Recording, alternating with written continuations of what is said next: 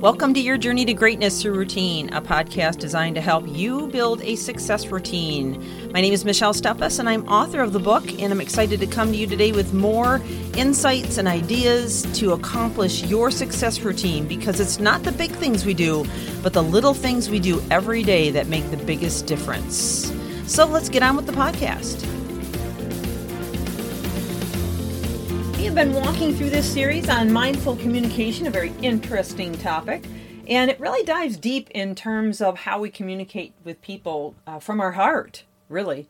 And uh, so when I say mindful, I'm, I'm speaking more in terms of being self aware, uh, being very cognizant of what we're saying and how we're saying it and how we're coming across, uh, being very cognitively consonant. And we've talked about that before, where your heart and your mind are in agreement. So you're not saying one thing, but yet thinking another, you know, or maybe feeling, you know, proficient in what you're saying, but in your heart you're doubting yourself and questioning yourself.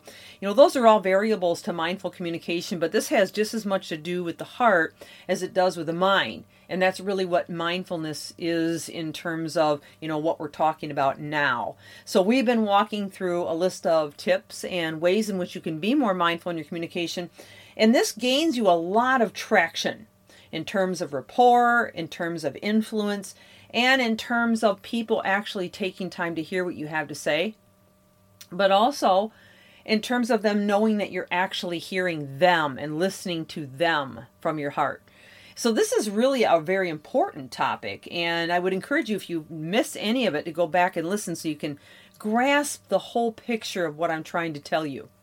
So, um, in fact, if if you're just joining us, definitely go back. But if you have been listening and it hasn't really stuck yet or made a lot of sense to you, uh, I would encourage you to go back and listen as well because once you hear through all of this, I think you're going to glean a lot of great attributes from it and be able to put it into practice in your life.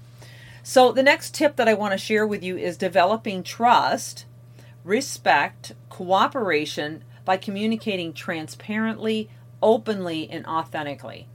So, people kind of know when you're, you know, being deceptive or hiding something or, you know, trying to act like maybe you know something and you really don't know it uh, people pick up on that right away. So don't try to play that game. You know, don't try to cloud people over. They're smarter than what you might think. And when you do that, whether we're talking about an apparent ch- uh, child relationship, which it's also true in that situation, but a spousal situation, a friendship, uh, a leadership situation, in all of those areas of relationship, we need to be very transparent and open and authentic with our words. And you know what? Words are huge. You know, using the right words is another big piece to this. So, you know, it, it, we need to learn to be very mindful of what words we're using because sometimes just the wrong words or just the wrong tone or facial expression can set a, set a uh, communication off in the wrong direction. Also, next tip self monitor silently check with yourself if an emotion is triggered and then acknowledge that feeling. And and then quickly in a matter of a split second of course this takes practice. Over time you're going to get better at this if you become if you decide to become more cognizant of it and be more self-aware and monitor yourself. But you can do those and I've shared communication hacks with you before but you can quietly breathe in out. You can ask them to repeat back the question while you stall to gain your composure okay and be able to answer the question with authenticity, with transparency, and with a calm state of mind, which is the key to this. You know, you can clench those invisible muscles, those uh, actually release oxytocin, they bring down cortisol.